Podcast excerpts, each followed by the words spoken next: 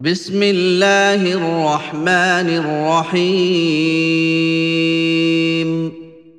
القارعة ما القارعة؟ وما أدراك ما القارعة؟ يوم يكون الناس كالفراش المبثوث.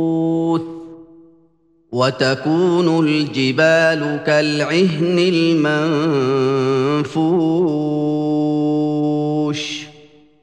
فأما من ثقلت موازينه فهو في عيشة راضية. وأما من خفت موازينه فأمه هاوية.